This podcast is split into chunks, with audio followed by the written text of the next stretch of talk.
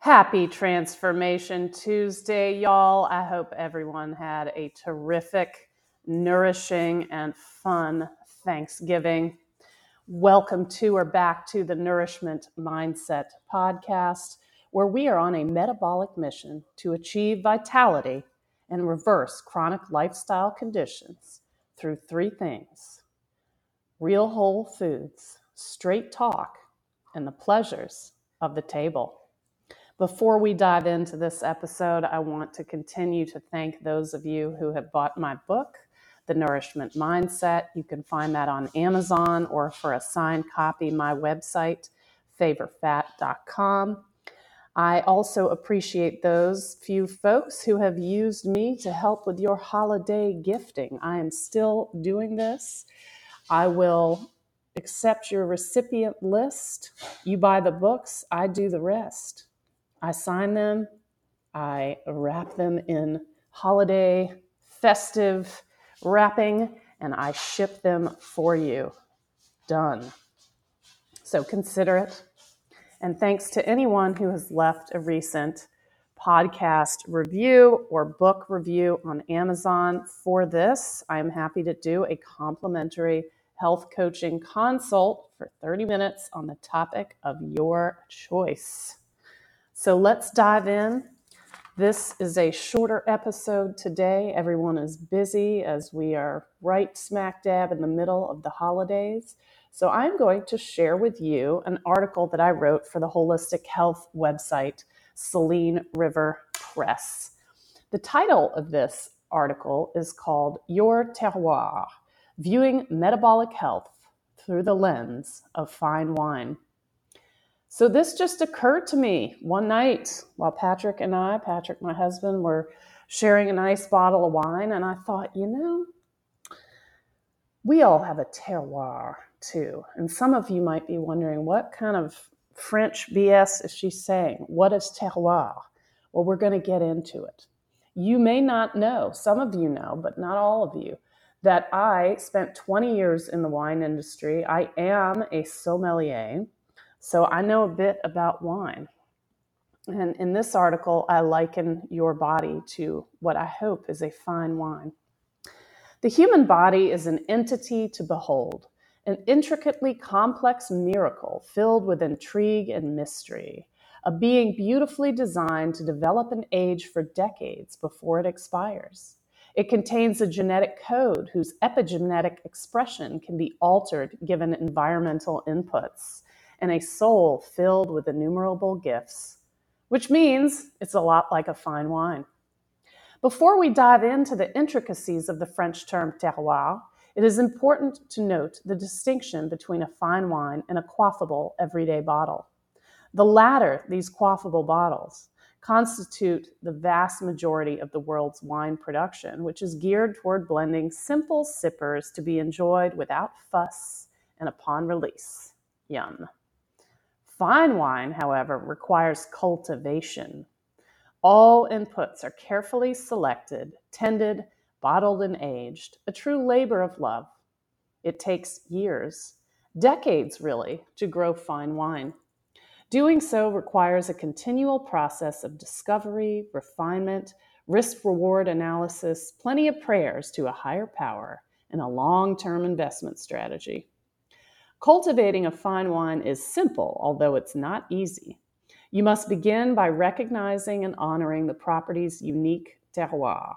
Coined by the French, the concept of terroir represents all of the special ingredients, and I'm doing air quotes here, that make a particular vineyard wonderful, both nature and human inspired. Wine Spectator magazine defines terroir as a term describing the interaction of soil, climate, topography, and grape variety in a specific site, imprinting the wine and making each wine from a specific site distinct. It is derived from the French word for earth, la terre. Terroir allows vintners to get really specific, both in terms of harmonizing with nature's inputs as well as those intentioned by the vintner. Vineyards have a specific microclimate within a broader region's climate. There is always at least one, if not multiple, exposures of a vineyard. Is it north, south, east, or west facing? Or does it have multiple aspects?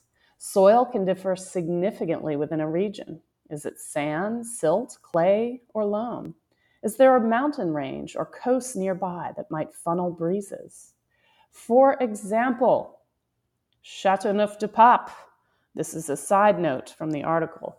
Châteauneuf-du-Pape is a wonderful little village in the south of France near Avignon, which is where the Pope's palace was for a while.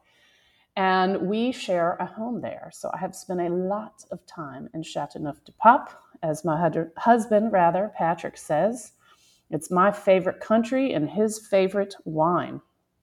It is a specific sub appellation located south of the prized Rhone Valley. Here you find fairly extreme temperatures. So when I say that, I will say it doesn't necessarily get super cold like you might have, say, in the very northern part of the United States, but it can get pretty darn chilly and even freeze. And in the summer, it is hot. it is hot.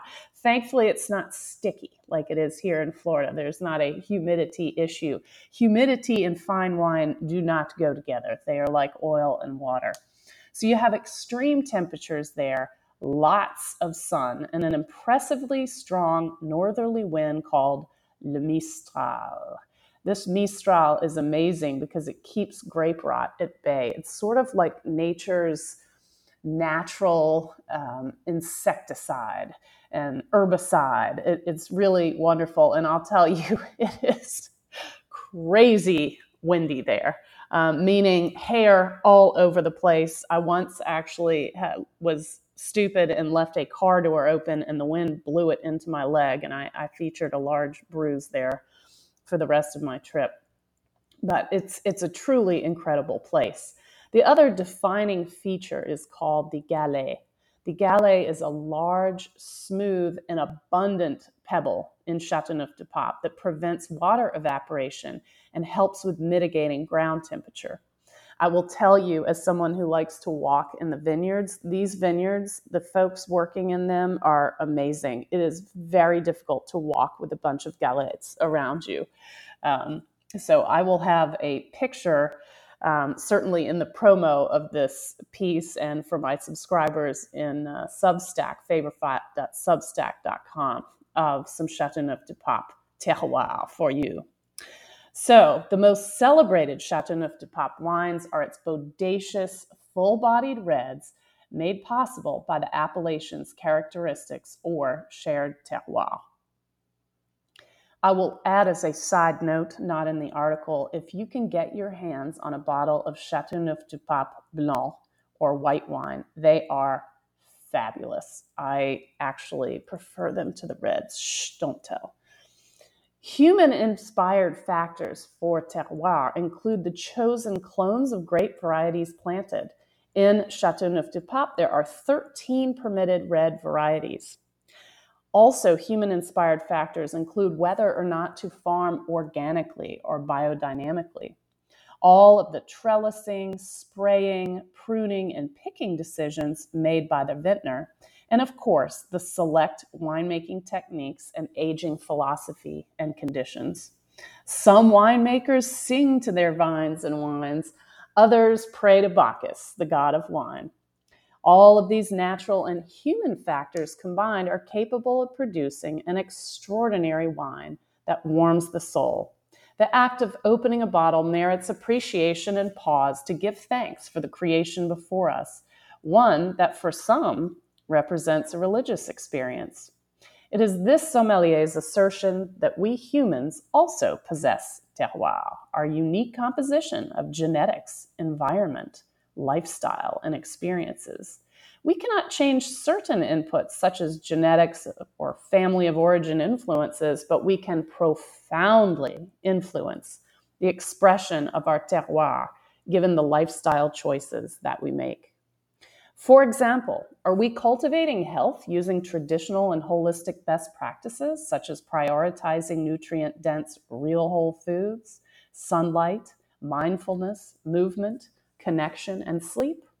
Or are we on autopilot, mindlessly floating throughout the day without a health affirming routine? Or worse, engaging in actions that actively destroy our minds and bodies? Do we approach ourselves with grace, embracing patience and a long term strategy akin to letting a fine wine age gracefully? Or are we focused on fast fixes, temporary and too good to be true solutions? Again, the air quotes coming up. Are we serving ourselves with care, nourishment rather than starvation? Are we being fully present and intentionally pausing to cultivate gratitude? Or do we rush through the moments in a blur in blind pursuit of a daily checklist? Do we ever sing to ourselves or pray for self grace, strength, and discipline? Or are we consuming unhealthy quantities of external influences such as fear mongering media, synthetic chemical substances, or even toxic people? The wonderful news is that no matter what state you find your current vineyard, air quotes again, it is almost always possible to focus on the inputs that cultivate your own vibrant terroir. Each small step forward in the right direction is an investment in your health, present and future. And this, folks, is why I liken fine wine terroir to your own body's terroir. So, in the spirit of the holidays, santé, salut, salute, cheers. Thanks for listening. Again, I wish you a very nourished couple of weeks. Happy holidays. And until next time, au revoir.